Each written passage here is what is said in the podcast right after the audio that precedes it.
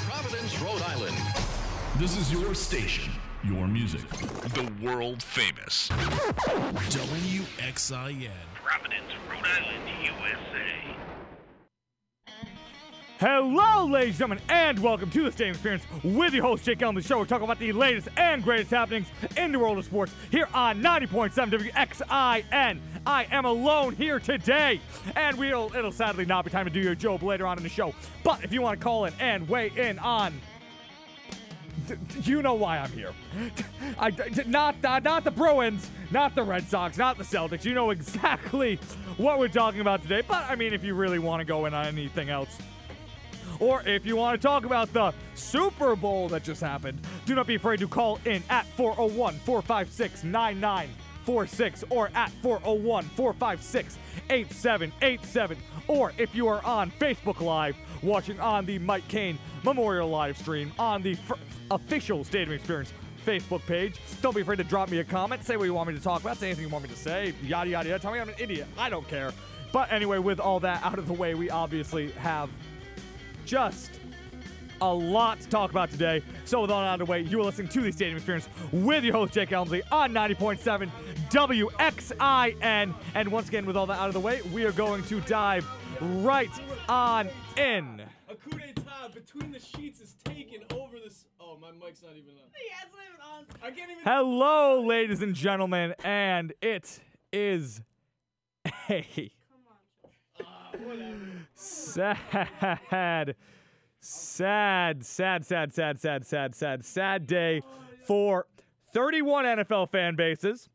Excuse me, a sad, sad day for one NFL fan base, and what has been a exciting week, a gratifying week, I'm sure, for 31 other other NFL fan bases. This, of course, is my official episode responding to the Patriots 41 33 loss against the Philadelphia Eagles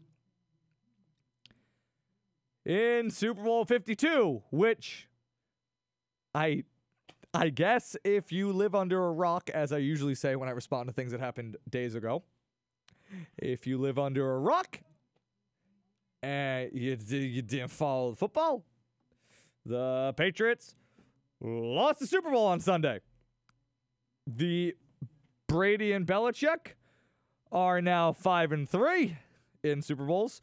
If we, uh, which are the ones that matter for the Patriots, I've said that many times. If we want to talk about include the ones that don't matter, they're five and five in Super Bowls.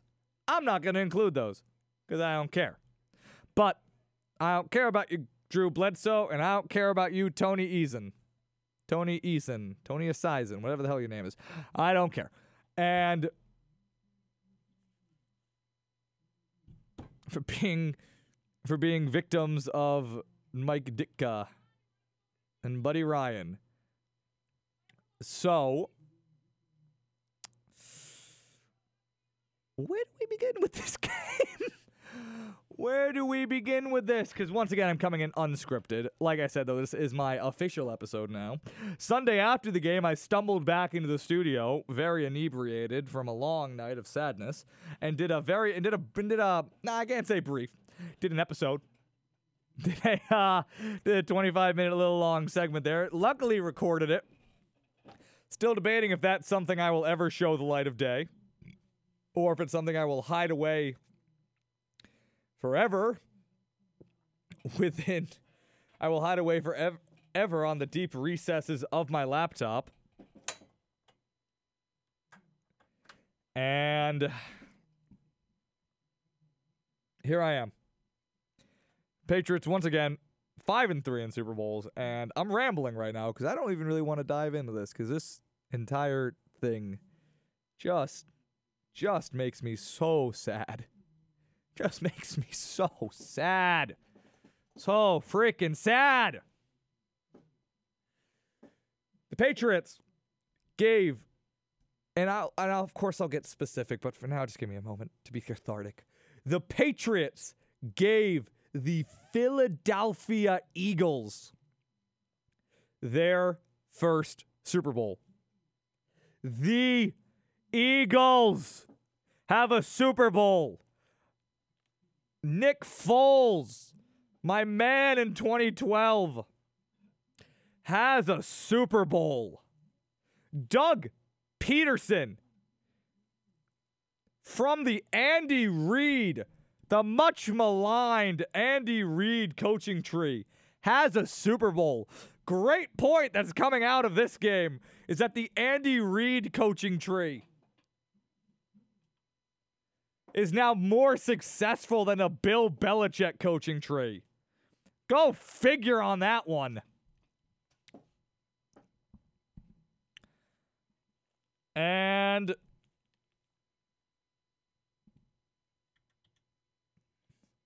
where do we begin? The big talking point coming out of this game has been well, A, that the defense sucked. The defense sucked. Like they did all year. Like I was afraid they were going to be all year. As I worried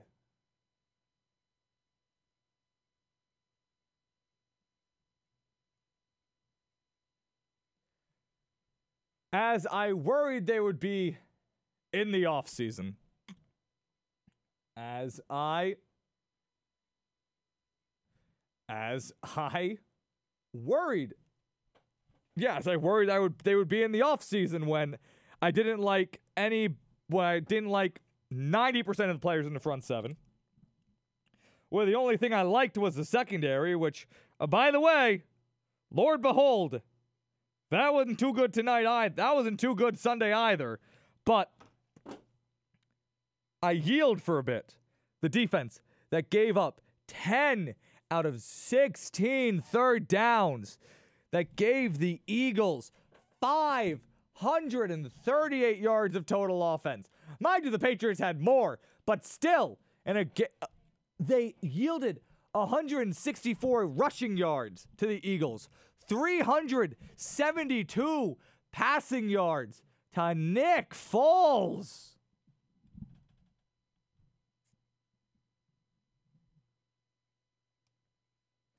Let him let him pass for three touchdowns and let a third string tight end get a fourth. Force him to punt once.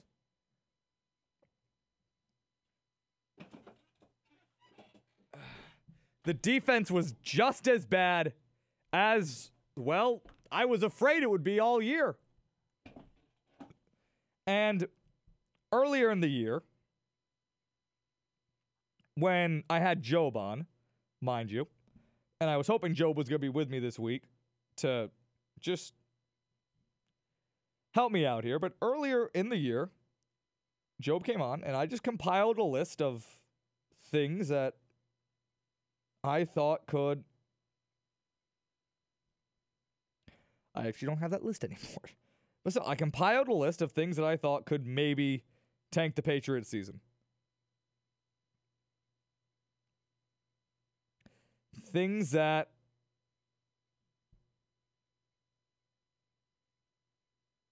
things that just a list of seven or eight things that I thought, well, and me and Job went back and forth and we talked about them and we said if these things happen, would they tank the Patriots season? There weren't necessarily things I thought would, but there were things we just wanted to talk about. And I haven't looked at this list until right now. I just found it. I thought I deleted it, but I found it. And I was trying to save to look at it, and now I want to take a chance to look at it now before, once again, I get into the specifics of this game. I get into the specifics of, you know, what's going on with Josh McDaniels now, which is really freaking amusing. But things I want to get into. I want to get into this list. I want to look at it, and I want to see how many of these things actually happen because now I'm interested. Number one was Gronk goes down. Gronk did not go down. Doesn't matter. The second one, once again, this is a list of things that could tank the Patriots season or that I thought maybe and I want to discuss. Hightower misses real time. yeah, he missed real time. Hightower was down, and the front seven sucked. The linebackers were so bad, not only in this game, but throughout the entire playoffs. The linebackers were freaking terrible. Roberts, Van Noy, James Harrison was their best linebacker at like 70 years old, roughly. Next thing, none of the running backs emerge as starters. That was fine. The, running backs were fine, honestly. Like they they they were not huge rushing yards in this game, but oh, I'm not blame the Patriots running game. Nothing on the Patriots offense is why they lost in this game. Nothing. I mean, they besides, you know, Brady fumbling it on a last drive, but he should have been in that position to begin with. Like the running backs were fine. Number 4, Brandin Cooks acts like a dick. Well, that didn't turn out mattering because Brandin Cooks got knocked out with a concussion about a quarter into the game, and he wasn't a dick. He was a little bit, little bit soft, according to some people. I'm not as hard as Brandon on Brandin Cooks as other people were this year, but that wasn't the that wasn't the problem. Number six. Mark not number five, excuse me. Marcus Cannon regresses, which was kind of happening for a while. But Cannon also was on IR, and I thought that was going to kill the Patriots in the playoffs.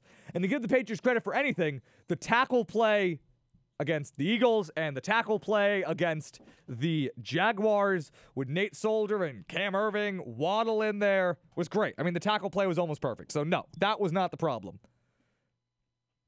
No. Next one Gilmore can't pick it up. Honestly, Gilmore was their best player, was easily their best defensive player all postseason by a mile.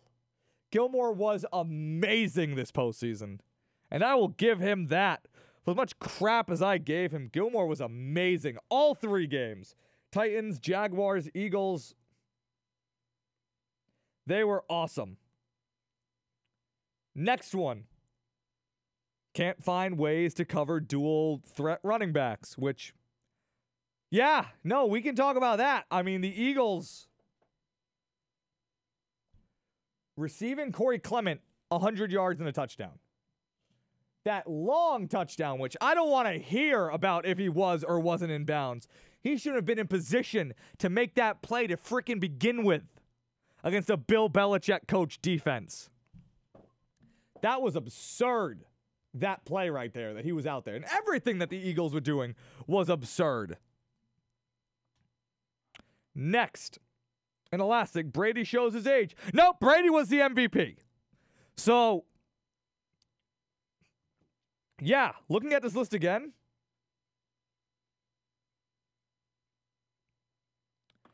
I, I don't know what to make of it. I mean, the only thing that really happened on this list that I feel like affected them in the playoffs in the Super Bowl was the lack of Hightower, which was huge, that wasn't the only thing. I mean, yeah, losing Hightower, the front seven sucked. I've told you people that the front seven would suck all offseason, all offseason, all through camp. I went to camp. It still looked shitty. All offseason. I told you I told you people about this. And then season began. Defense sucked. I was taking the victory lap. And then, you know, they got it together for a little while. I thought maybe Matt Patricia should be assistant coach of the year. I thought that for a long time. I thought he was right up there for it. And then Playoffs come. Last two playoff games Super Bowl, AFC ship. A brutal for the front seven. Brutal for the linebackers. Van Noy, Roberts, David Harris didn't even play in this game, which thank God because he was a waste of time and a waste of money all year. And now here we are having lost to the Eagles in the Super Bowl. And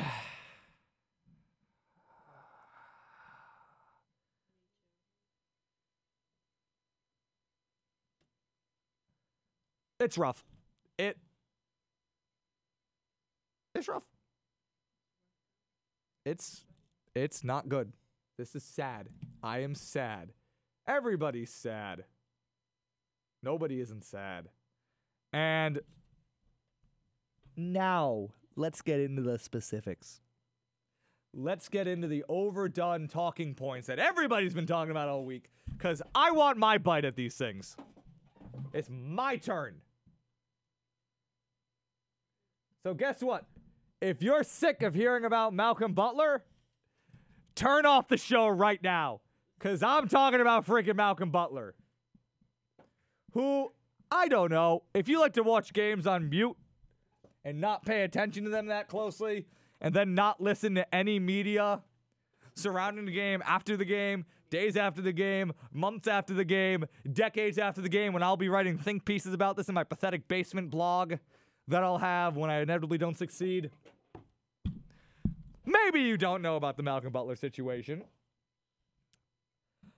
But if you're like everybody in the 21st century and read or I don't want to say listen to the radio because who listens to the radio, but maybe tunes on the TV every now and then, maybe throws up an SB Nation article, maybe pops onto an episode of First Take. Guess what? You probably know that Malcolm Butler didn't play in this game. Not at all. No, excuse me, excuse me, excuse me, excuse me, excuse me. He played one snap on the punt team. There was only one punt for the Eagles, so it's not like he got benched from the punt team. So no, no, he was a con- he was a starter for the punt team, which is you know, great. He's a starter for the punt team, and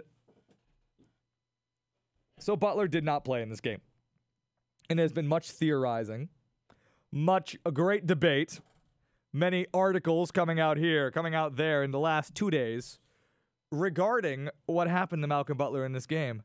Why did Malcolm Butler not play in this game? And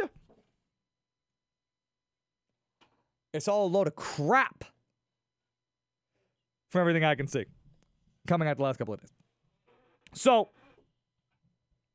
to get the timeline straight, in the game, once again, Malcolm Butler not playing a defensive scap, snap.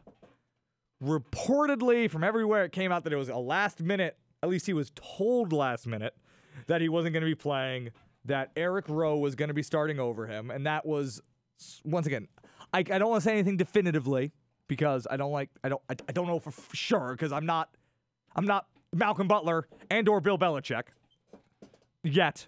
I have not transformed yet. So, neither of them I'm not either of them, but and that was supposedly why he seemed very upset during the anthem. That was why he was crying during the anthem, standing though. For all you, all you patriots out there, ah, patriots out there. Anywho, so supposedly he was told last minute, and now since then there's been a there's been a big, been a mad dash of the Ian Rapoports of the world, the Ian Rapoports of the world, the me's of the world. Trying to figure out why Malcolm Butler did not play in this game at all. Not a snap. Did not play in Malcolm Butler, the number one corner for the Patriots all year, who, mind you, had the worst year of his career since he became a starter.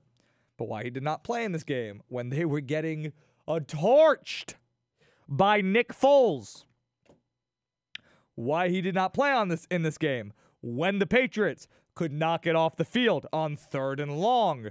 Why they could not play in this game when the guy who replaced him, Eric Rowe, specifically was getting picked up by Alshon Jeffery and put in his mouth and consumed before proceeding to catch footballs for amounts of yardage that gave them the ability to get four more downs of football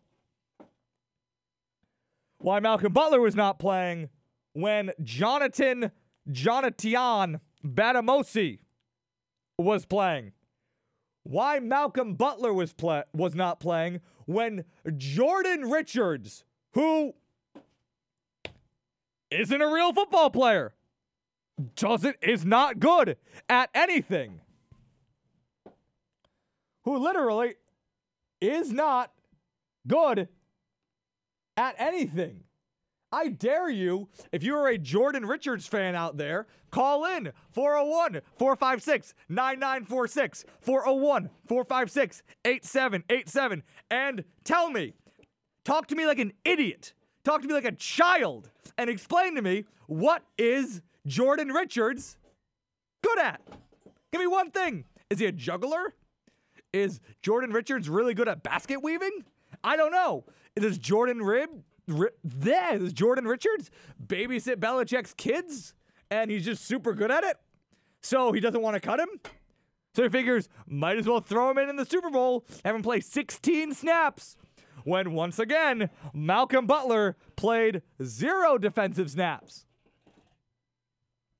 Jordan Richards, who I have literally at never any point in his Patriot career liked.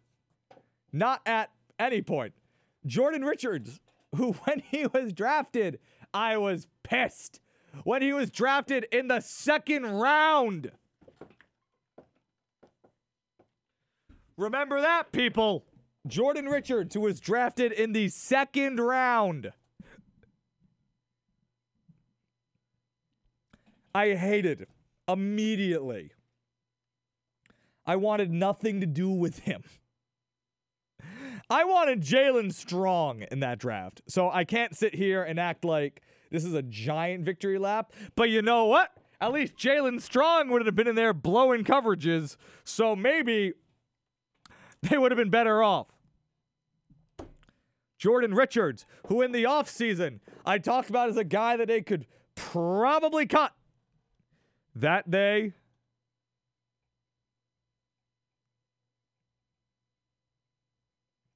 who I was hoping they were going to cut because I hate him and he's really bad at football. And he proved in this game. Didn't prove it, it was already proven, but reaffirmed that he is really, really bad at football. Not, you know, bad compared to a normal person, but bad compared to a defender in the Super Bowl who's playing over Malcolm frickin' Butler.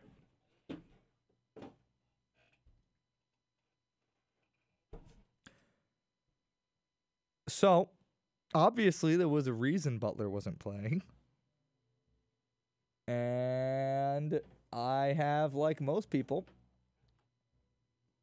been trying to track the storyline of this. I have been trying to figure out why.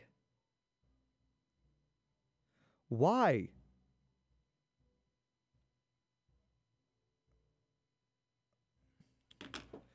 Why on earth was Malcolm Butler not playing? And rumors have been coming out. It was about a curfew thing. It was about this. It was about this. And then Monday, on the 5th, today is the 7th, which I just found out today. On the 5th, this came out from Ian Rapoport.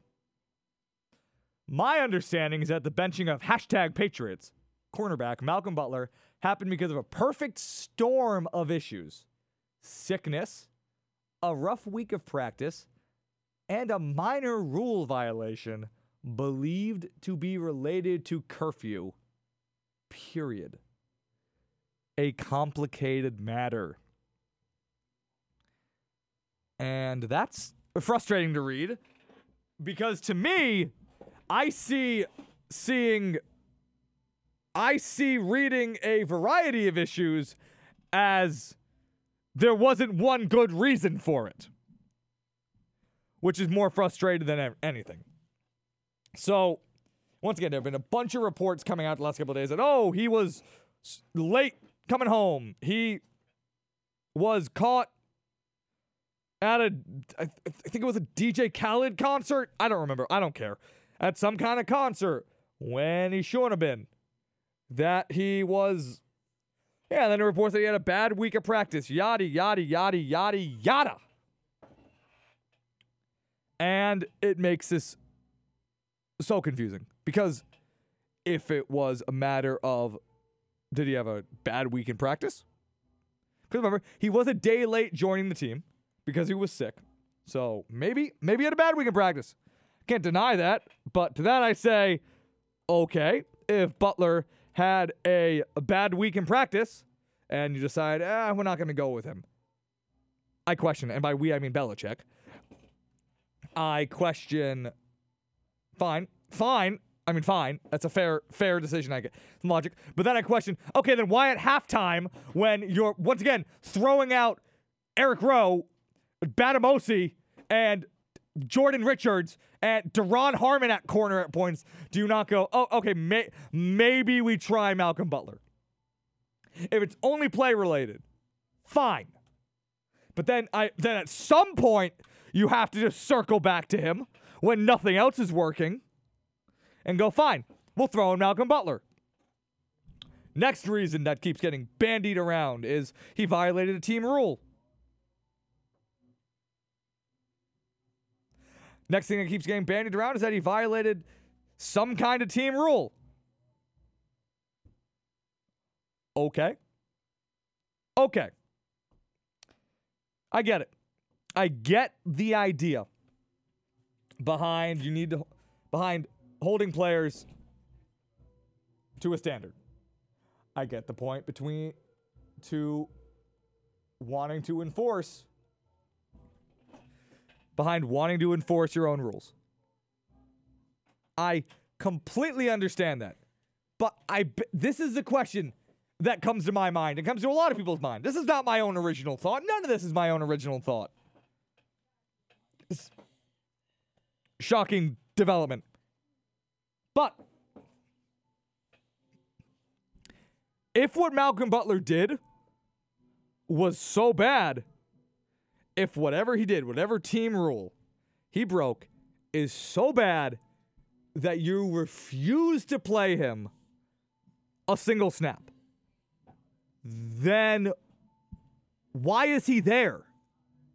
Why is he dressed? Why is he in uniform? Why is he active? Why do you have him on the sideline? If it's that bad, if Malcolm Butler shit in Belichick's coffee and then punched his wife in the face, fine.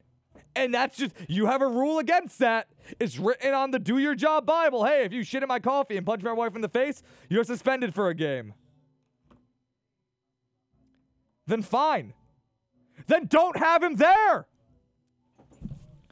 Don't have him on the sideline then. At all. Send him home. Do that. I'll still, you know, in the end, I'll still sit here and be like, well, I mean, come on, it's the Super Bowl. You can't look past it for the Super Bowl, but fine.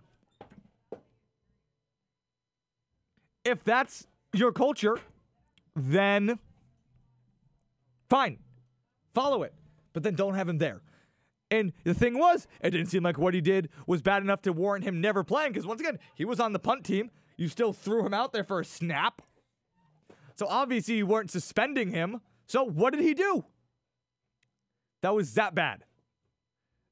So that you won't play him, but you'll sit him on the sideline unless maybe Belichick is still pissed at him over the whole contract issue where Malcolm Butler shockingly wanted to be making more than 800 grand a year or whatever the hell Malcolm Butler made this year. Not enough. Or Malcolm Butler wanted to be getting paid. Was he st- is Belichick still pissed about that? So he's trying to embarrass the guy? Cuz I I don't know like I don't want to read this and just blatantly be like Belichick was just being an ass, but I, it's hard cuz every way I look at this it just feels like Belichick was trying to do something to the guy here. Because okay, if what he did was bad enough that you need to send him home and that he shouldn't that you don't want him playing, then send him home. Don't have him on the sideline dressed. Not even to talk about how that logistically makes no sense and that hurts your team, but fine. Like if it's just that's your rule, he broke a rule that says he can't play, then don't have him dress. Unless, I don't know, the only reason I would think you'd have him dressed at that point is to freaking embarrass him. Because what? Because you want to have him standing on the sideline not playing? You want to have him crying during the national anthem on national TV for everybody to see? It just, it's hard. It's hard to wrap my head around this. How you either you have this guy who is a who I mean this year has not had his best year, but still is by and far better than any other option you have playing one one corner position right now. outside of Gilmore, who's been balls to the wall, you have this guy standing on the sideline who's by and far at least your second best corner by a freaking mile. To not play him, unless to not play him under any circumstance when everybody else, when every other scrub you are playing is getting eaten alive by these Eagle defenders when they are whatever Eagles eat. What do Eagles eat, Nikki? She doesn't know what Eagles eat. Whatever Eagles eat, they are that. I'm trying to study Jake. They are that. To not go, oh, maybe we'll try Malcolm Butler out here. This Malcolm Butler guy, our three year starter at corner, our two time Pro Bowler, our Super Bowl hero.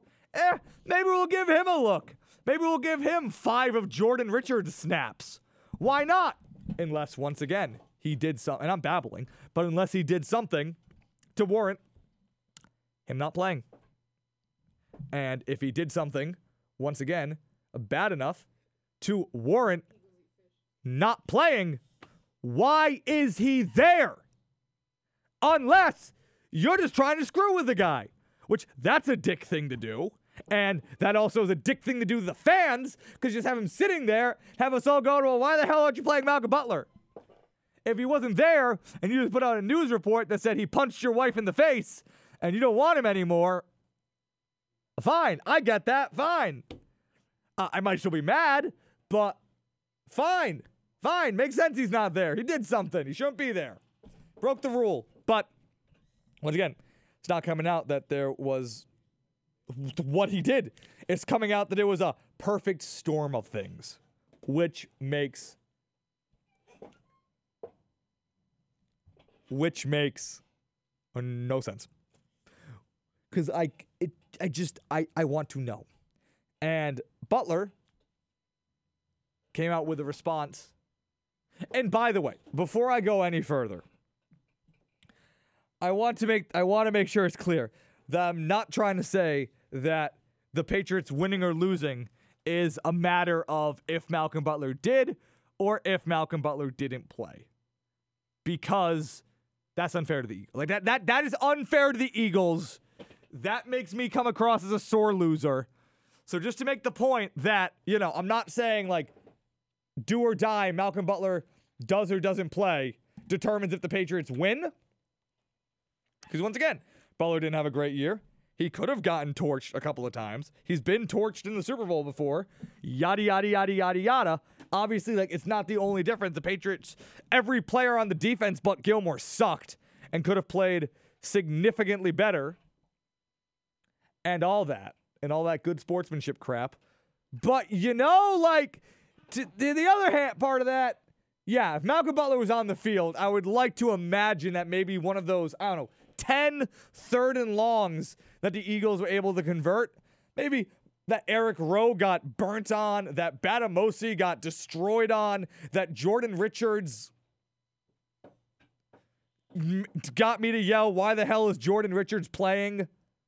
Yeah, I would like to imagine that maybe Malcolm Butler would have stopped one of those. Maybe Malcolm, maybe if I'll be generous, maybe Malcolm Butler would have stopped two of those. And yeah, in a game that was a one score game, I can't help but wonder about that.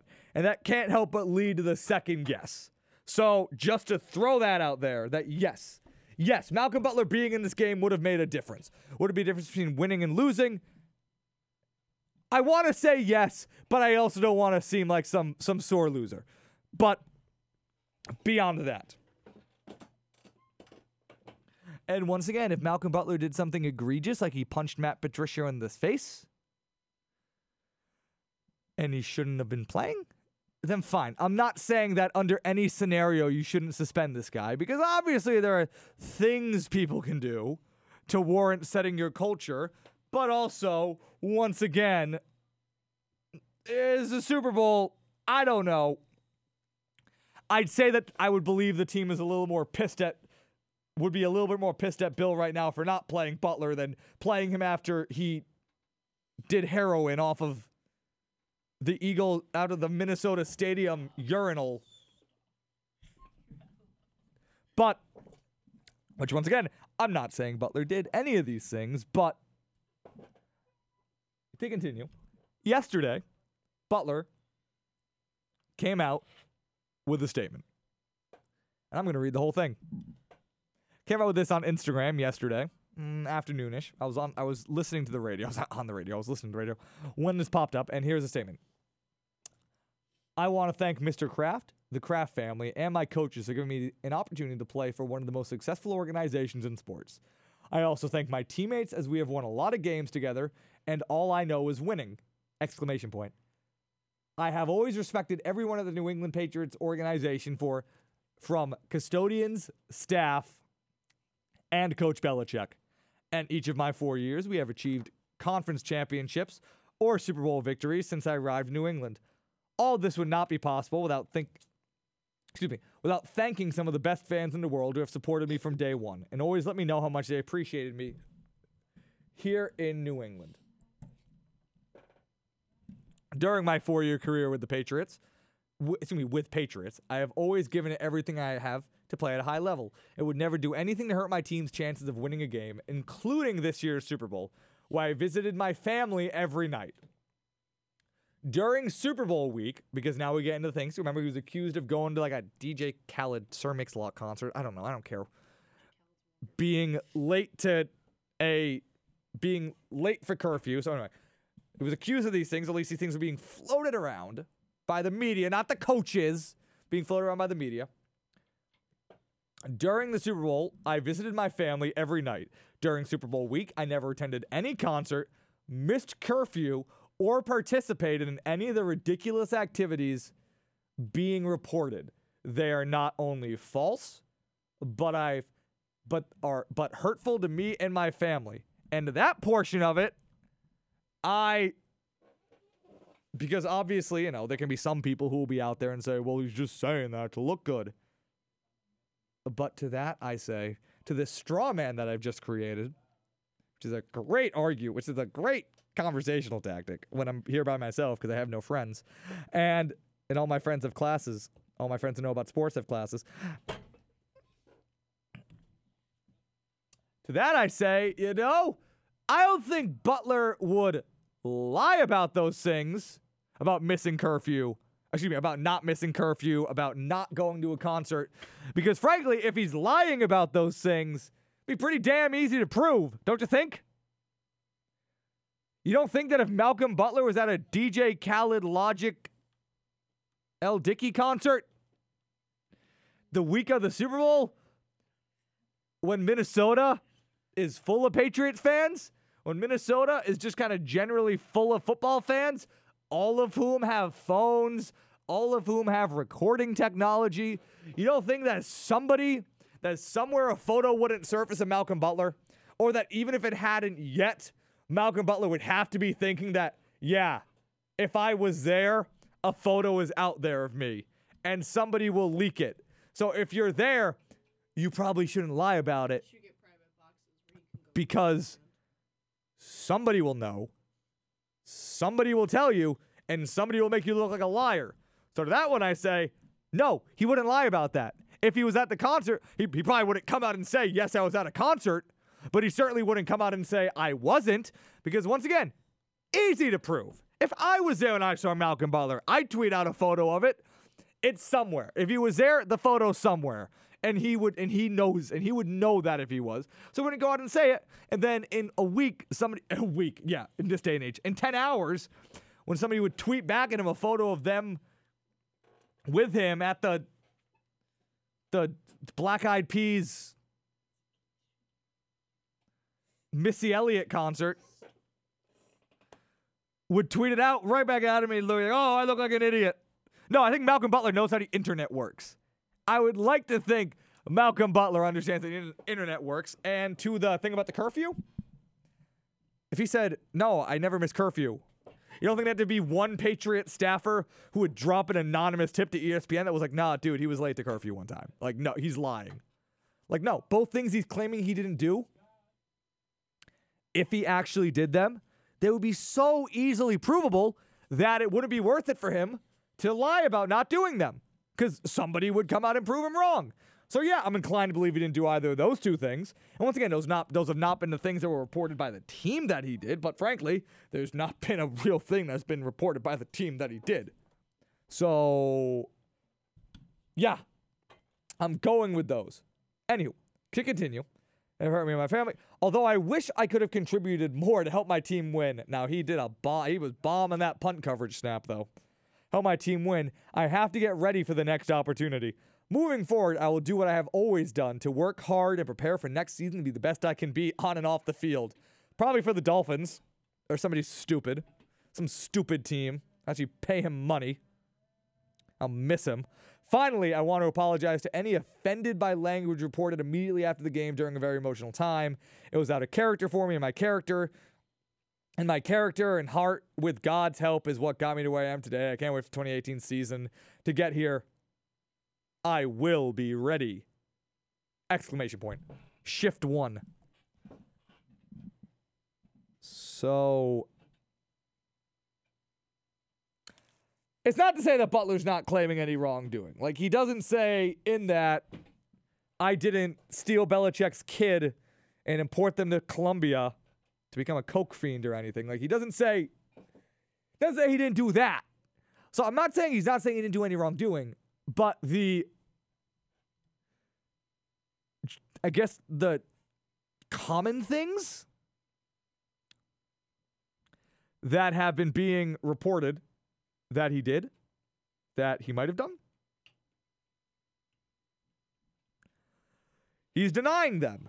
And those are things that, like I just explained, I am inclined to believe him on because I can't think of how he could get away with lying about those unless he paid off the entire Patriots coaching staff, excuse me, the entire Patriots staff in general. And then while he was at this Little Richard Peter Green concert, I'm out of rappers that I know. At this Peter Green Little Richard concert, R- Malcolm Butler invented a machine that sends out electromagnetic waves and disables all cell phones within a 20 mile radius. And guess what? I think Malcolm Butler is a pretty intelligent player, but I don't think while he was at Alabama West A&M, he learned how to create a device that releases an electromagnetic signal that disables all cell phones within a 20 mile radius. I don't know. Maybe somebody maybe some of you disagree with me, and if you do, then call in at 401-456-9946 or at 401-456-8787 and explain to me how Malcolm Butler actually has this super advanced degree in electrical engineering. I think that would be the category that would fall under. Explain to me why I'm a silly, stupid idiot person. And I guess I'll yield on that and say that, yeah, that might be a possibility.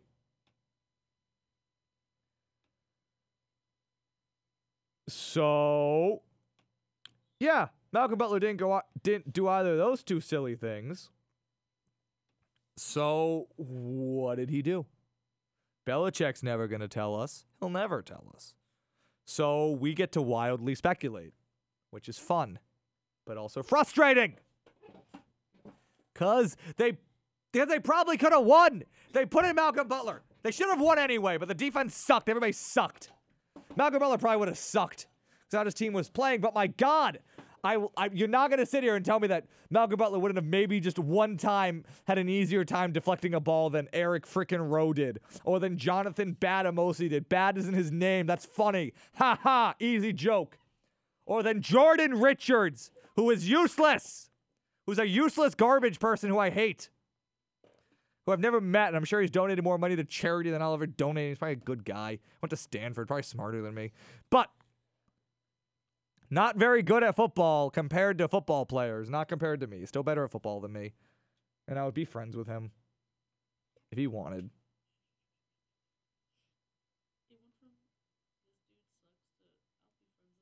But he sucked in the Super Bowl and yes, uh, uh, just why? Why did they not play Malcolm Butler? It's because it, it either comes down to really two things. Either Belichick was being an asshole about something Butler did. Butler did something, and Belichick was being an asshole and wanted to punish him, but also wanted to be a dick to him by keeping him in the game. Well, not keeping him in the game, keeping him on the sideline, keeping him dressed so he could be embarrassed and not play and have everybody know he didn't play to just spite him for not signing a contract or something.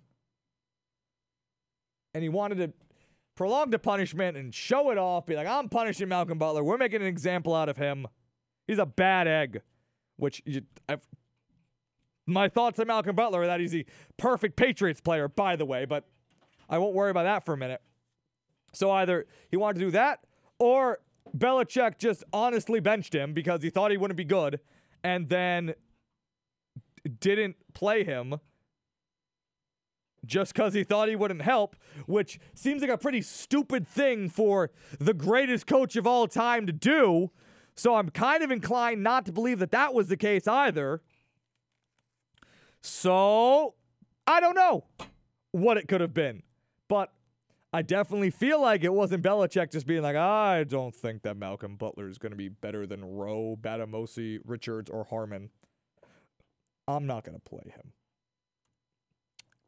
I feel like Belichick wouldn't be that stupid because that's a legitimately stupid thing to have done. If it was just purely X's and O's, which by the way, they made no adjustments at the half, which was amazing, which was honestly kind of amazing to see.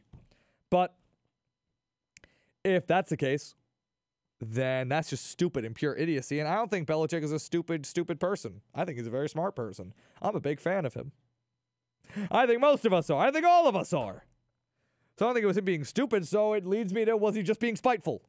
Was he just trying to spite Malcolm Butler and make him look bad and punish him for something that probably shouldn't have warranted a full game suspension? Or once again, if it did warrant a full game suspension, he just decided, eh, I still want to throw him on the sideline if everybody see him cry in the national anthem. Instead of, I don't know, activating a player that I'm willing to play like, not to say this would have made a big difference, but like, you know what? If you're not going to play Malcolm Butler, why not activate Alan Branch? Why not activate Kenny Britt? Like, why not activate a guy that you're apparently not purposely not playing out of spite? I don't know. I'm inclined to believe that it has to be something more to do with that. And seemingly the team is kind of behind Butler. Not to be a baby about these kind of things, but Brady liked Butler's Instagram post about this. So Brady supports him, and I'm sure most of the team does because if I'm most of the team, and especially if I'm Brady, I'm pissed at Belichick. I'm pissed at him. That what I'm a, is that he what once again I'm assuming was he let spite or some kind of resentment of Butler get in the way of him putting him in, and in the end probably got in the way of the Patriots winning their sixth Super Bowl. And if I'm Brady, who at 40 years old, who just won the MVP, who threw for 505 freaking yards in the Super Bowl, to lose because the defense played like crap, to lose the opportunity to win more Super Bowls than anybody again? Yeah, I'm pissed. And if I'm any other player on the team who has a slight interest in the idea of maybe winning a Super Bowl, I'm pissed too. So I hope more comes out about this. I'm not optimistic that it will because, I mean, organization is iron, steel, crap, steel trap. So, yeah, I'm not optimistic, but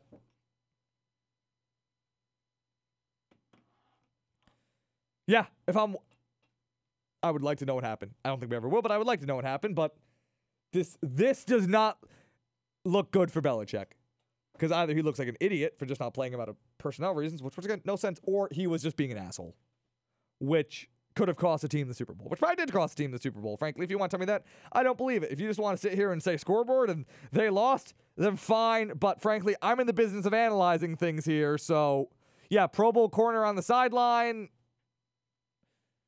Just because of a coach's decision, I question if that affected the game.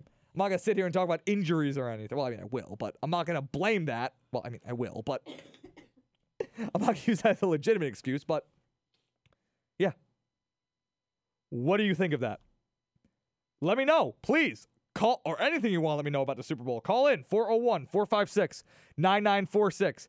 401 456 8787. If you're watching on Facebook on the Mike Kane Memorial live stream on the official Stadium Experience Facebook page. Drop me a comment. Say what you want me to say. Say what you think. Please let me know what you think. We are all grieving here. here on the Stadium Experience with Jake Elmsley on 90.7 WXIN. We're going to take a quick break now, though. When we come back, we'll be talking about a certain reptilian offensive coordinator here and how absolutely hysterical and a breath of fresh air that we needed everything surrounding that is. And otherwise, once again, we will be right back after these messages. Hey parents, finding it hard to communicate with kids in today's world of ever-changing slang? Hi, son. Excuse me? Introducing the Communicizer. Just strap non-toxic Communicizer to your mouth and go from boring old man speak Oh, you know, I'm here if you want to talk. To 100% off the chain. Text me whenever, yo. It's that easy. Thanks to Communicizer, I'm relevant to my kids again. I mean, a fly, boo. And now when you buy Communicizer, you get the auto-tune attachment free. Sounds so hip-hop, your kids will want to talk to you for hours. I used to have to walk three miles uphill to school every morning, short day. I love you, Dad. I love you too, son. Communicizer is not available in stores because it doesn't exist. But that's okay. You don't have to be perfect to be a perfect parent. Because kids in foster care don't need perfection, they need you. For more information on how you can adopt, go to adoptuskids.org. A public service announcement from the U.S. Department of Health and Human Services, Adopt Us Kids, and the Ad Council. Plant a tree for your tomorrow. Do you know which tree Andy Jackson rested under on his way to the Battle of New Orleans? Which tree Abraham Lincoln used to cross a river? And what tree William Penn used as a landmark for his map? Taste the breeze, it's life inside you. Make a promise to the earth. There's an easy way to find out. Go to the National Arbor Day Foundation's website, arborday.org, for whatever you need to know about trees. At arborday.org, you'll find out what trees are right for planting where you live, and that the oak is the people's choice for America's national tree. It was a Sunnybrook oak which Andy Jackson rested under on his way to the Battle of New Orleans. You'll have to go to arborday.org for the other answers. Plant a tree today for all the world to share. That's arborday.org.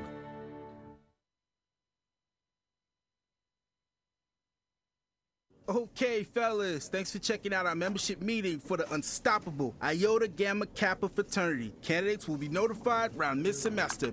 Peace, peace. Have a good day. Yo, can you believe that white boy showed up?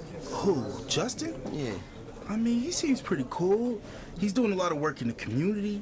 He gets decent grades. Oh, yeah, I played ball with him the other day. Old boy got a mean crossover. Now, see, that's what I'm talking about. White people think that just because they can rap or hoop or something, they could be one of us. Now, what would happen if one of us went across campus and tried to join one of their fraternities? Hmm. Tell you what, it'll be a cold day and you know where before I let a white boy into this frat. You feel me? Nah, Trey. I don't feel you. The first step in fighting racial prejudice is taking a stand. Imagine the power of one voice. Find your voice at freedomcenter.org. A message from the National Underground Railroad Freedom Center and the Ad Council. For the best local pizza, look no further than Big Tony's Pizzeria at 525 Eaton Street, Providence, featuring daily specials and free delivery until 4 a.m.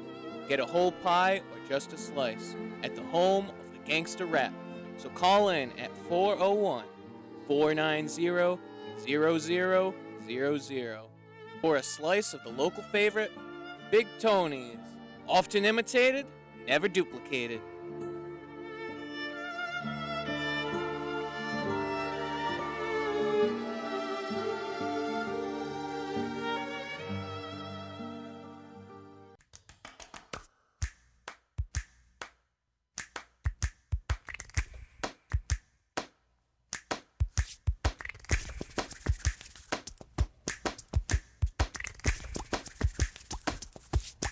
Entire piece of music was played with only two instruments a right hand and a left hand. Hands can do incredible things, but nothing compares to using them to help save a life with hands only CPR. If an adult suddenly collapses, call 911, then push hard and fast in the center of their chest until help arrives. Hands only CPR is recommended by the American Heart Association, and it's incredibly easy and effective. Find out more about this latest method of CPR at handsonlycpr.org.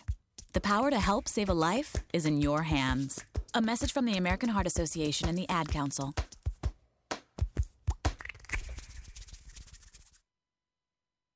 My name is Ruth Rusi. I'm a retired teacher. I'm 91 years old, and this is how I live united. I say retired, but not really. Once a week, I read books to children as part of United Way's education program. Reading to a child creates links between language and literacy.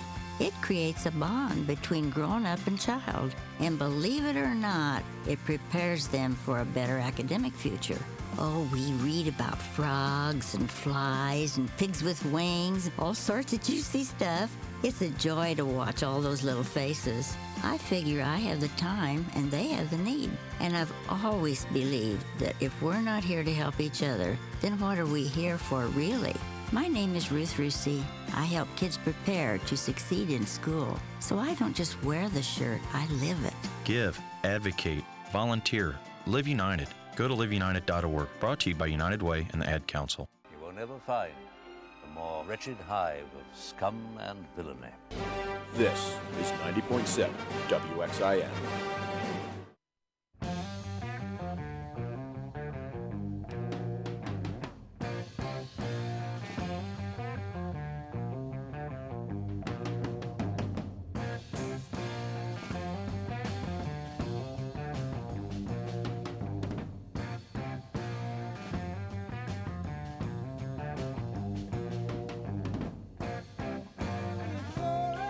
Ninety point seven WXIN Stadium Experience. Jake Elmsley here.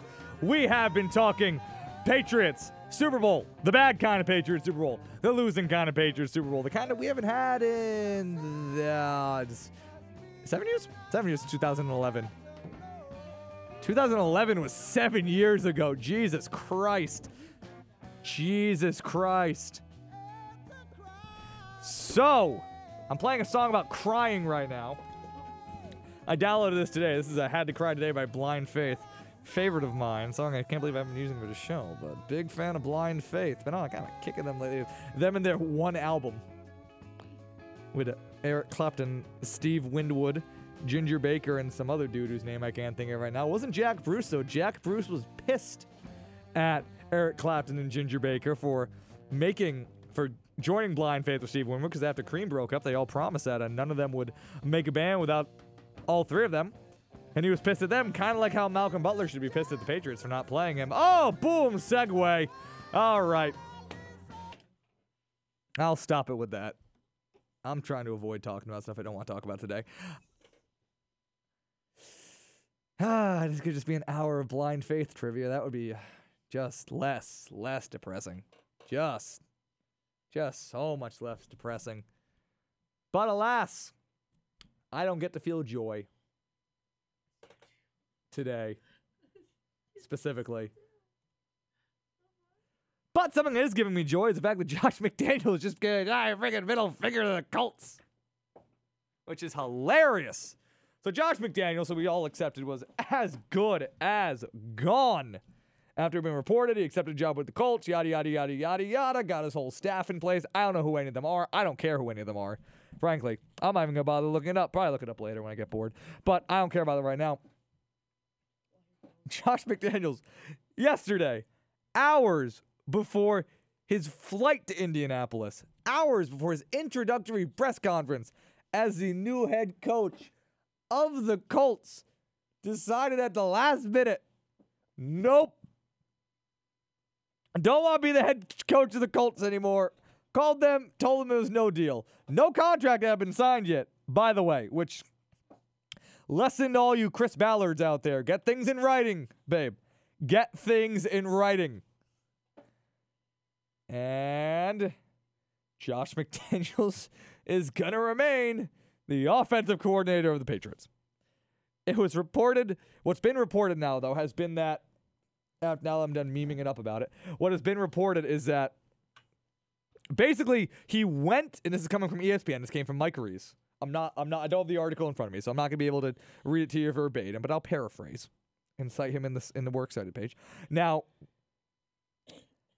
Mike Reiss reported that McDaniels went to his locker, went to his office to clean it out, and then was basically confronted by Belichick and Kraft, who sat him down. They hashed out a new deal. He's getting a pay raise, not making as much as he would as the head coach. They did not shell out stupid money for an offensive coordinator, but they gave him money. And Belichick reportedly told him that he will up his mentorship role with McDaniels. He's going to involve McDaniels more in how, how he makes decisions. He's going to involve Dan- McDaniels more in showing him how he manages the salary cap, showing him how he manages free agency, showing him how he manages stuff, showing him how he manages being a head coach of the Patriots. He's going to be teaching McDaniels more about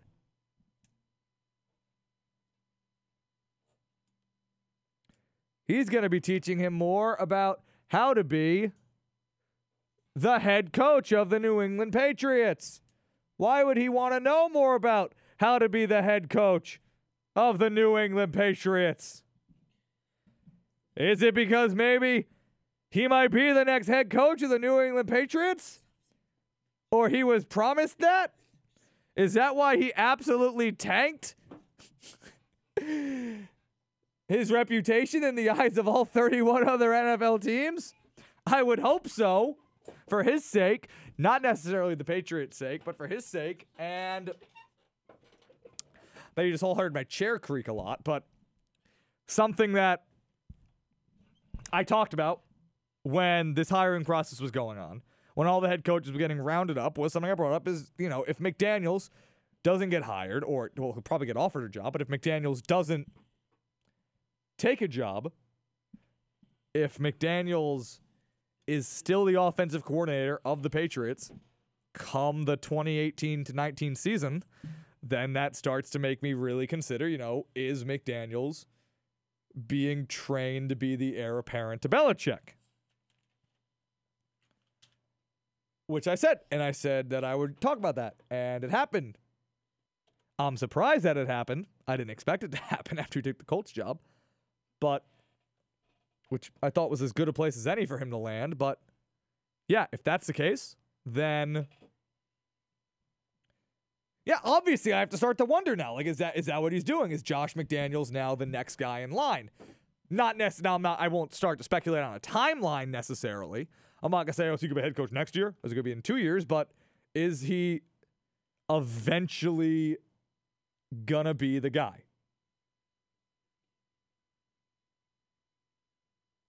Is he now being groomed, which I which we all kind of thought he was being before, but now he's apparently, you know, more is being put into it. At least he, he said he will. Who knows if he will? Maybe Bill will see him tomorrow and just spit in his face and say you're stuck with me forever, and then brand him or something. I don't know, but.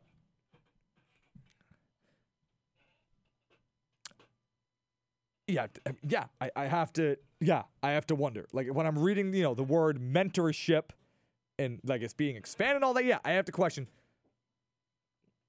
is Josh McDaniels now in line to be the next coach of the New England Patriots?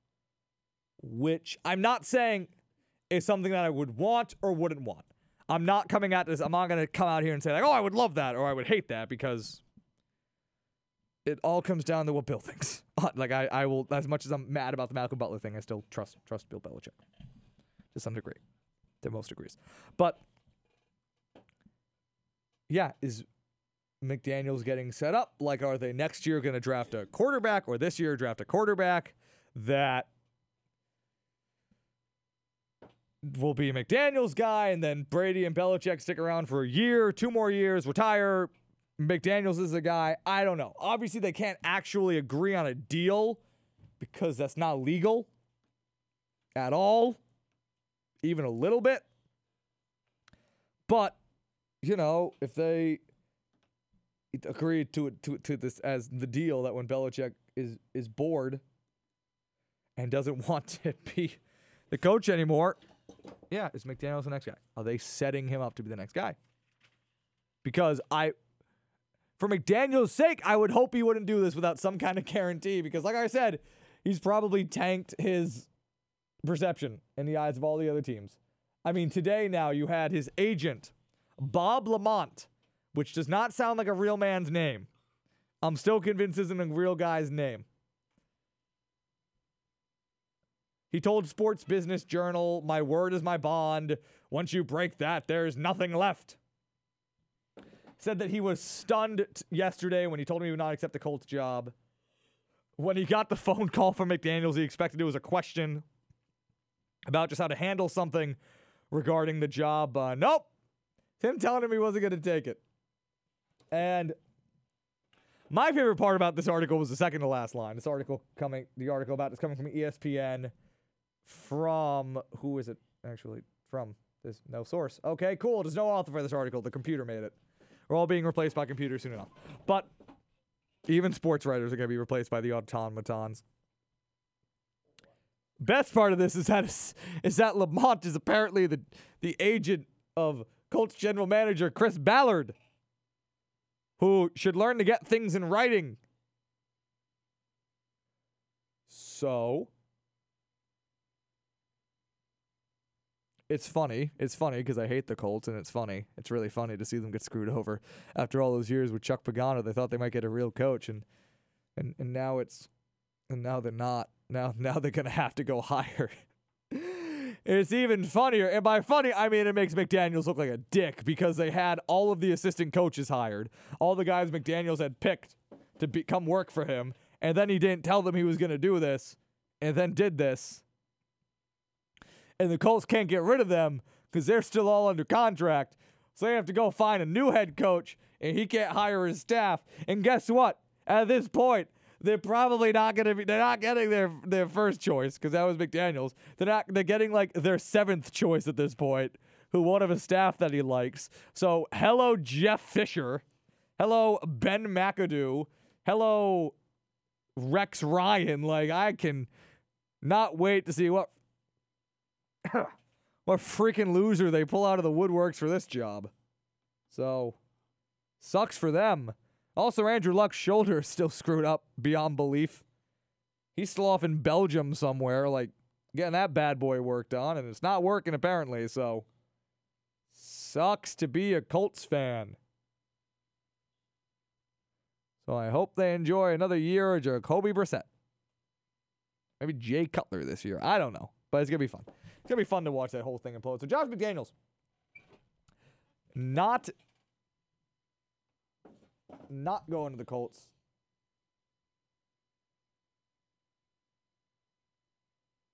Wait a minute. I just found out I've been getting a mad amount of comments.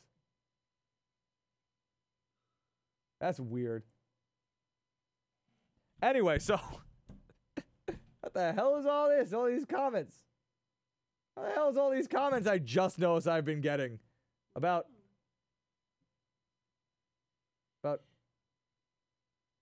about what the when did I start getting all of these? Jesus Christ, who are you people?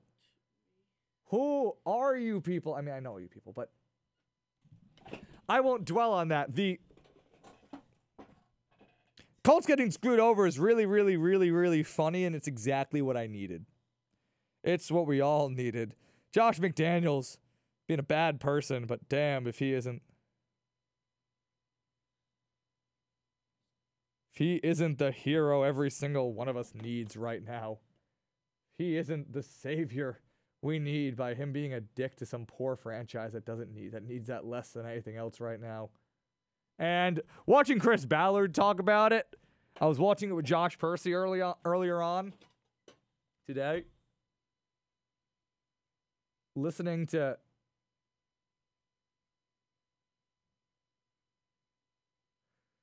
listening to freaking listening to freaking listening to Chris Ballard talk about how Jim Irsay is a credit to the city and is a great man to work for and, do- and totally isn't also a painkiller addict who likes to go go live his best life honestly. So good for Jim Irsay but still him talk about Jim Irsay like he's this great hero was hysterical I loved it. But the Patriots, meanwhile, less less great, but anyway, to see Josh McDaniels do this is funny. Josh McDaniels being back obviously is good. I mean, I'm, I'm also just not to not whether or not I think it's good that he is supposedly being groomed to be the heir apparent for Bill Belichick. Him being back for the next couple of years is obviously good because I talked about that losing both coordinators at the same time would suck. I mean, I think that they would be fine in the end, but obviously that's still just an annoying transition.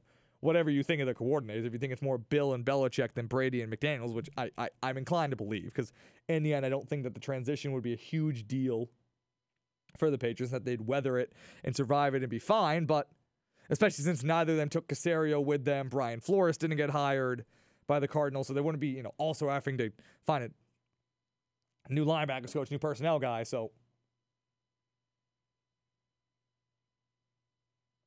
obviously they're not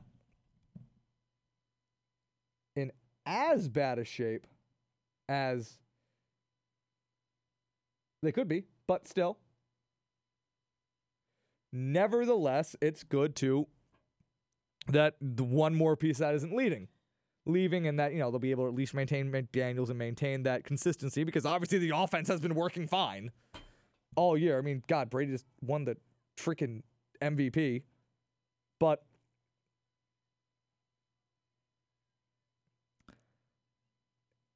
and I just assumed that if Brian Flores didn't get hired, that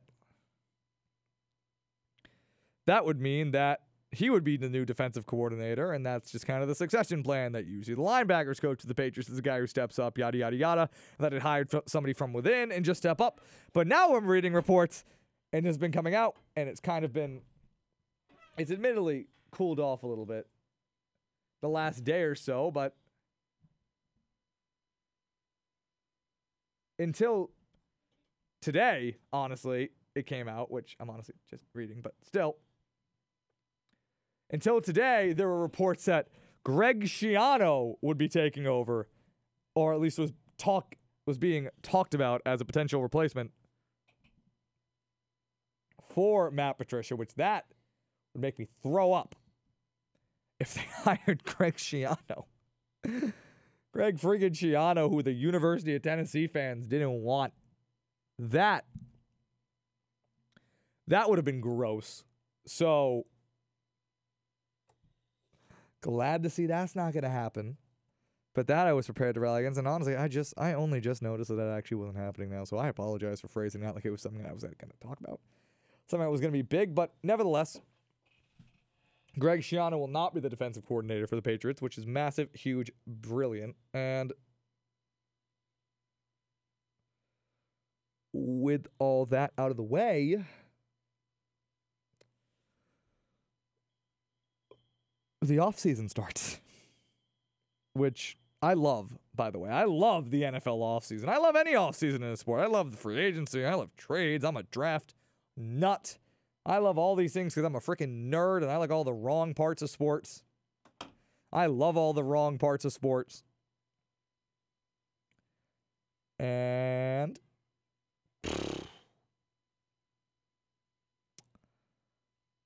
where do the Patriots go?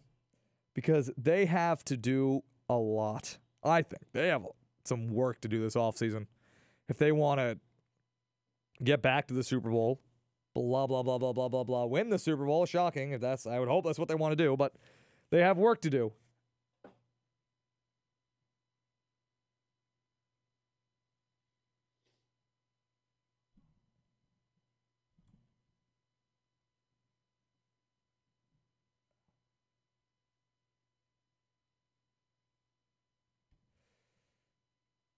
The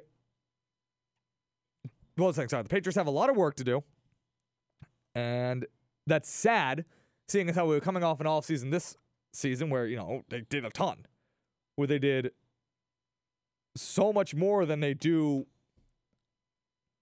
on a regular week.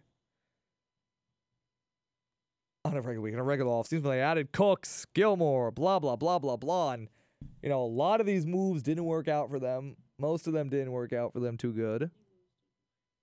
And it left them where they were, or they didn't really address the bigger problems like the front seven, like O line depth, which actually ended up being fine for them. But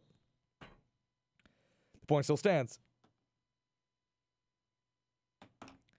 that they are coming off an offseason where they did a lot, and now suddenly, though, they're kind of back in this offseason, still having things to do.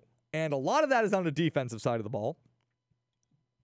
Now, mind you, they still have things to do on the offensive side of the ball, and I guess I can go position by position because I have the time, and that would make me happy and smiley to do that. But I mean, quarterback. A lot of people think they should draft a quarterback. They just finally got it. Finally got a groom. I I err on the side of unless it's Baker Mayfield, who I'm obsessed with, and think would be a fantastic player. I would just like them to wait till Brady retires, frankly, which I know is irresponsible and probably stupid, but at this point, I just want to see them go balls to the wall and cash out every asset they can. If that if they can get a player in the first round is going to help them win with Brady, then yeah, I want them to do that. I want them to do that really fast and do whatever they can now. So if they're sitting at the end of the first round, and they can get a guy in the second, and at the bottom of the second, then yeah. Now, the one caveat to that is that they do have three picks in the first two rounds. So if somebody's sitting there that they like at any one of those selections, then fine. I mean, if they really want to draft a quarterback, I'm not going to complain because that is a smart thing to do. But the fanboy in me just really wants them to just draft all the players, mainly on defense, to help them out now. Now, then on the offensive line, they're gonna they, they have some moves they got to make because Nate Solder's to be a free agent. Nate Solder might retire, honestly, from things I've been reading. And if and if Nate Solder decides he wants to play and he's going to be a free agent, unless he's willing to take a massive discount, Nate Solder, by nature of being an average to slightly above average left tackle in the NFL, is going to get offered a disgusting amount of money by teams. And this is not me trying to discredit Nate Solder. By the way, this is not me saying Nate Solder sucks. This is not me saying he's not worth paying a decent amount of money, but the reality of the NFL right now is that average to above average left tackles, your Matt Calleys of the world, your Taylor Deckers of the world, guys like that get offered stupid money. Get offered top tier tackle money because guess what? There are so few good left tackles that teams get get hard for these guys and offer them stupid money like they do with cornerbacks, eh, like they do with QBs. So I don't know. Unless Nate Solder decides that he really wants to stay in New England and will take, you know, half of what he's worth on the open market, he'll be gone and he'll be making stupid money. And I wouldn't want the Patriots to pay him the amount of money that he's not worth, but that he'll get. Because that's the difference. He's not going to be worth the amount of money that he gets from some other stupid team. So if he decides he wants to go, because the guy has two rings, so I can't even blame him. Like the Patriots, that's kind of like been one of my jokes for years, but that's kind of part of the problem with the Patriots with trying to retain some of their young talent is that they kind of can't sell these guys on the idea of, hey, if you stay here, you can get a ring because these, these guys have like, oh, cool. I have two. Like I, I already got two of those rings. Like I don't I don't need one. I need money. like I want money. Can you pay me money? Then I'll stay here and win a ring because obviously I'd rather make money and win than make money and lose. But these guys can chase money because they've already won. Nate Solder has his ring. Dont'a Hightower had two rings. So like Dont'a Hightower was willing to take slightly less money from the Patriots compared to the Jets, but he wouldn't have taken a stupid amount less. So by that logic, you know, like it's it'll be pretty easy to see Nate Solder being gone. And that was why during last year's draft, I was hoping they would draft a tackle. Just at least somebody to develop, not somebody high, because they didn't actually have any high draft picks, but you know, they have but they still two of their draft picks were used on tackles, which is Ted Karras, who didn't do anything, and Antonio Garcia, who also didn't do anything. So I mean, I'm glad maybe they'll step up and they'll be good, but at the time, I don't know. Like, who's going to play left tackle? Will Marcus Cannon be back? I mean, Waddle is also a free agent. I want them to sign Waddle to be the long term starter, but he showed he was good as a depth piece. He played a lot better than I expected. I give Waddle a ton of credit. I was pissed whenever he was in, but a lot of the time he played good. He played great in the postseason. Waddle was good. Waddle made himself a ton of money this postseason, and that money probably won't be coming from the Patriots because it'll be money from some stupid team that'll let him start and give him money. So Waddle will probably be gone. So, you know, I wonder like how ready are Gar- is Garcia? How ready is Karras? Hopefully Marcus Cannon will be healthy. Cam Irving, like they. I don't. It's a it's a barren position. It's a huge position, especially because you know Bra- Brady's getting old. Brady's get Brady's getting old. Uh, Brady's getting old. Uh, He's old. I don't know. Like they got to do something there though. So what are they gonna do with Ted Karras, with Antonio Garcia? And if they think those guys are ready and they've developed them, then fine. I mean, that's the in-house option. That's what they'll go with. I mean, as opposed to them drafting another guy low, but. I don't know. You know, they could get to the bottom of the round. Maybe Connor Williams or a guy like that is there. Maybe they go for that. But I don't know. Like they have to figure out that left tackle position. And, you know, the only in house guys are guys who I know nothing about or guys who I've barely seen. So, tackle, I think the tackle spot is going to be the biggest concern on the offense this offseason. And then, you know, assuming, you know, Gronk's talking about retiring, hoping that doesn't happen. If that doesn't happen, they still probably need to work at that second tight end spot. Dwayne Allen sucked. Dwayne Allen's probably going to be cut. They can get out of his contract, I believe, this offseason or next offseason and save a ton of money, so he could be gone. Bennett, Martellus Bennett is actually still under contract for the Patriots, but I imagine they don't want to pay him that $6 million. So they'll do something to get rid of him. So they'll have to figure out that second tight end spot, but that's small. I mean, then wide receiver. They're set up. I mean, they have the, their guys. Running back, they have Lewis and White. I mean, they'll be fine. That's not a spot I'm worried about either. Probably cut Gillislee. Like, they'll find a guy. Like, that's not a big spot. And then, you know, now that I'm done, you know, giving you all the appetizer, that is how the Patriots are dealing with things.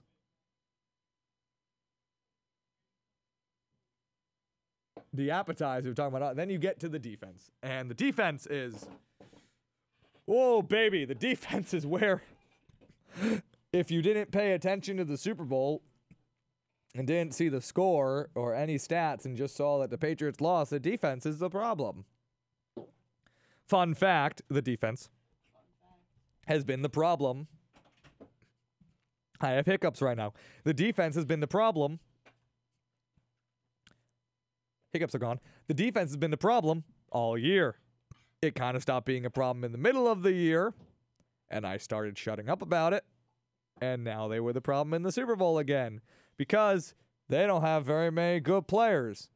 Didn't help that in the Super Bowl, even their good players played bad. Devin McCourty was terrible in the Super Bowl. He's really the only other good player on defense besides Gilmore and Butler.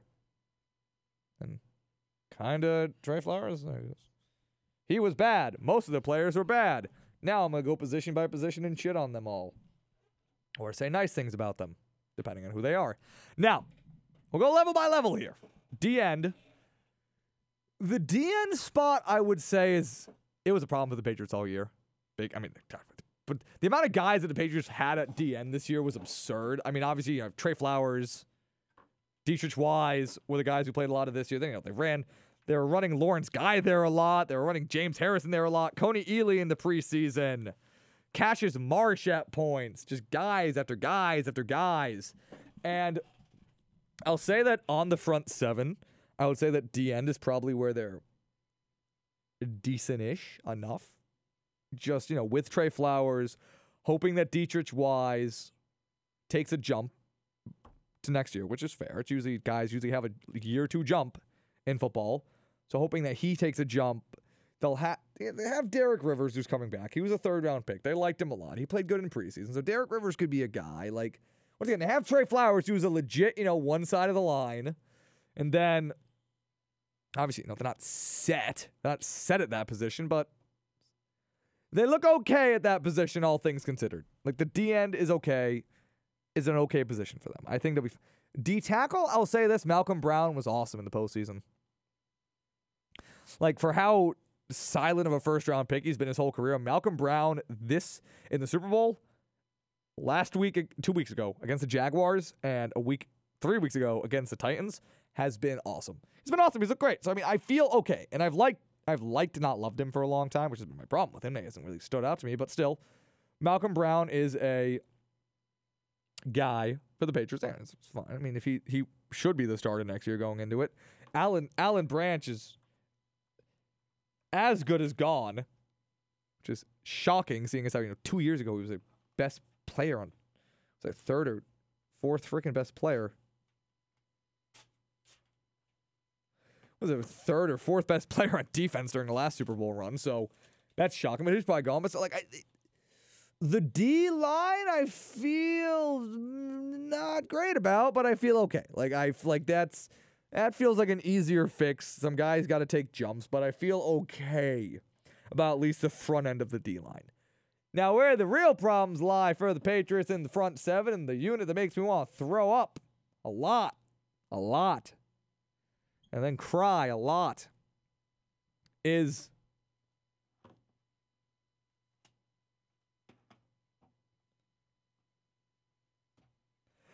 is the linebackers who are just, just terrible. Every one of them is bad. Every one of them is bad. I mean, Hightower, I mean, not not kind of high. The ones who played in the Super Bowl, not high. Hightower is great, but can you trust Hightower to stay healthy? Can you trust Hightower to play a reasonable amount of games? I don't think that you can. You can't. I, I, I can't say I think you can. I say you you know you can't. And so, and even if he is healthy and plays a full season, that's one linebacker who's good. Surrounded by a bunch of crap all off season.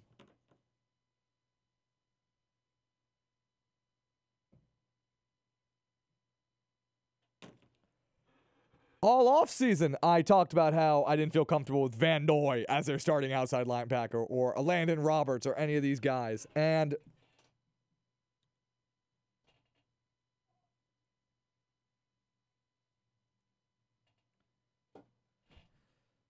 yeah, I don't feel any better after what they did in the Super Bowl. Yeah, I don't I don't I don't know how you can feel good. I don't feel good. And I kind of want to see every single one of them replaced. Roberts, terrible second half of the year.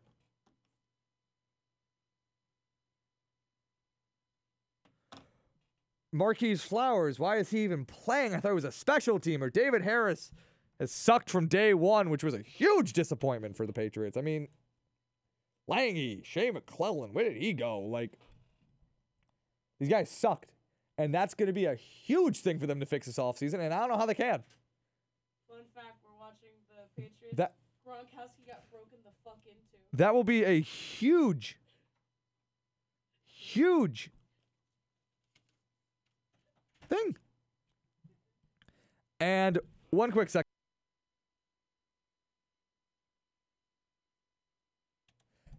That'll be a huge, huge thing. And yeah, they got they have to fix that. They they have to fix it. Like they they can't not they can't not fix that. That killed them all year. Like there's only so much you can do when you have no good linebackers, or when every one of your linebackers is one dimensional at best. There's nothing, there's nothing you can do.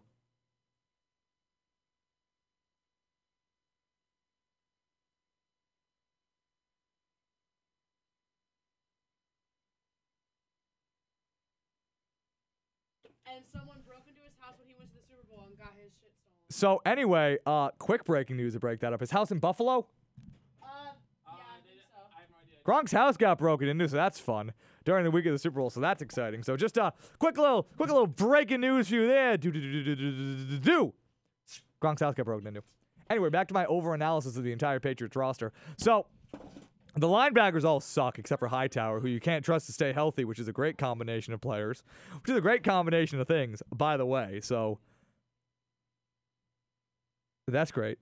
And then in the secondary, the secondary, which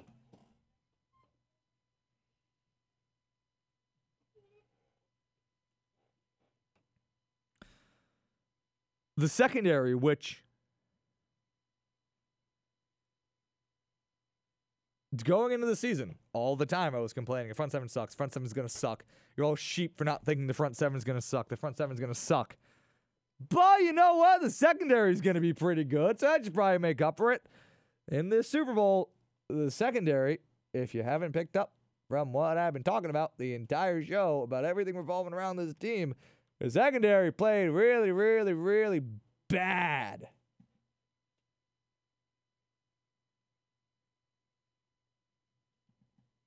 It's really, really bad. It was really bad. And I mean, Gilmore once again balls to the wall in the playoffs. I mean, McCourty was terrible, but I'm not saying get rid of McCourty. Even Chung, I like. Chung had a rough postseason, but I mean, Chung I still like. So I think they're still okay at the safety position with Harmon and all that. Harmon was bad too. They're all bad except for Gilmore, but I still feel good about them. But then, I mean, but- Butler's gone. Like,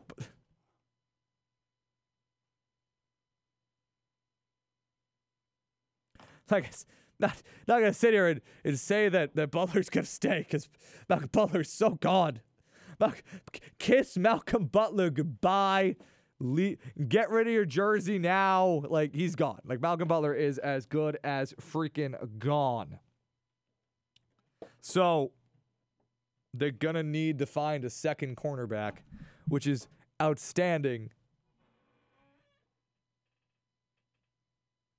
Which is outstanding because the Patriots' two biggest needs going into the offseason are probably going to be cornerback and left tackle, which are two of the biggest premium positions in the NFL, which is outstandingly bad of a thing, of a situation to be in. For the Patriots, going to need to find a corner and left tackle and, you know, like 17 new linebackers, but that's going to be dealt with after, so they're going to be dealing with that. And keep the kickers. I don't know. Keep keep the kickers too. Gostkowski sucked, but I, I don't know. Maybe get rid of him. I don't know. I'm not worried about the kickers. But basically, yeah, I mean the Patriots coming off of what was an uncharacteristically busy offseason for them are basically gonna have to do that again. And they're gonna have room. I mean, I believe they're gonna have a decent amount of salary cap space. Brady can always restructure, et cetera, et cetera. They don't have to pay pay Garoppolo, but looking at just looking at the defense, and with the fact that Butler's leaving, it also brings up some interesting stuff because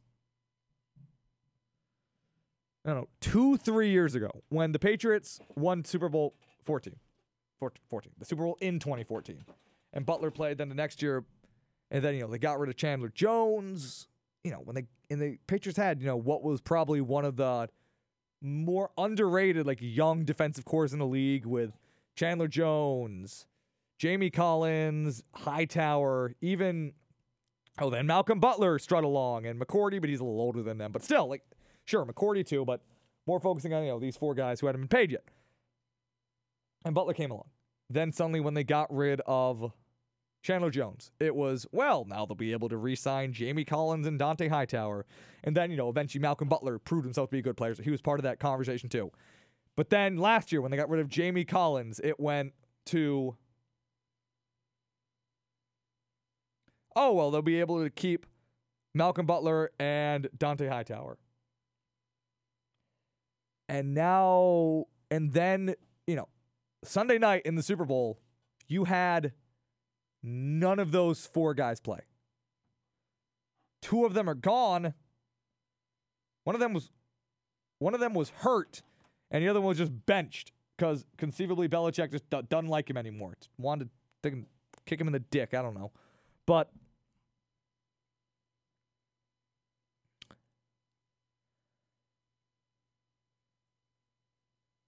it's it's sad to see that. I mean, it just it, I can't help but then start to question like how did they mismanage this? did they mismanage this? Like, is there a common thread to all this? And I don't know. Like, is it.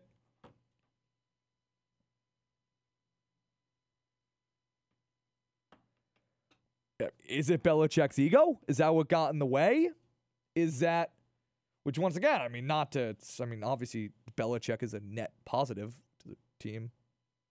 Hot take there from Jake, but Belichick is a net positive. But, you know, like Jamie Collins was doing his own thing, so Belichick got rid of him, which was fair, but, you know, Jamie Collins wasn't following the system, wasn't getting with the program, so they got rid of him. Butler seemingly wanted money, and that kind of left some resentment with Belichick. And then it all snowballed into what happened on Sunday with him not playing. Hightower's just just hurt. Uh, Hightower's just hurt. And then Chandler Jones got rid of it for money. So I don't know. I don't want to say it as a comment that I was gonna try and make this whole point that oh, it's all Belichick's ego getting in the way, but that's not true either because there's a million other things. But it's still sad to see that they had this young core and now they're going to lose all but one piece of it. And that's the one piece who keeps getting hurt. And Chandler Jones thriving in Arizona. Jamie Collins actually was really, really bad this year. So, I mean, but they could use a guy like him. So, I don't know. It just. It's just, it's hard to look at that and wonder, you know, what could have been how they could have managed that better because now one's going to heading into an offseason where they basically need to retool the entire defense. But I'm rambling, and that's enough of all that. And I think it's about that time of day, once again, when I bid you all adieu. You have been listening to the Stadium Experience with your host, Jake Helmsley, on 90.7 WXIN, or you've been watching on the official Mike on the Mike Kane Memorial live stream on the official Stadium Experience Facebook page. Thank you to everybody for listening. This episode, like all episodes, will be being uploaded directly to the official Stadium Experience SoundCloud page, which of course will also then go up on iTunes if you want to re-listen to the show or download it and listen to it on the go with no Wi-Fi. So check on that if you want to re-listen to parts of the show, listen to it, you missed some of it, yada yada yada yada yada. You just love the sound of my voice. And as I remind every week, we will be back next week, Wednesday, 4 to 6 p.m., right here on 90.7 WXIN on the Mike Kane Memorial live stream as well. And I'll talk about whatever goes down. The NBA trade deadline is tomorrow. I'm very sad that I'm not going to be able to be on air as it happens, but not enough time to dive into all the NBA stuff. The Cavs are falling apart, yada, yada, yada. Isaiah Thomas is being funny. He's trying so hard to be the leader of that team. It's sad. Anyway, though, I don't dive too much into that. So once again, thank you for listening. Thank you for listening. This has been the Stadium Experience with Jake Helmsley. We will sh- see you next week, 4 to 6 p.m., same place, and pour one out for the Patriots. Other fratty drinking stuff. Everybody stay positive. See you next week. Bye.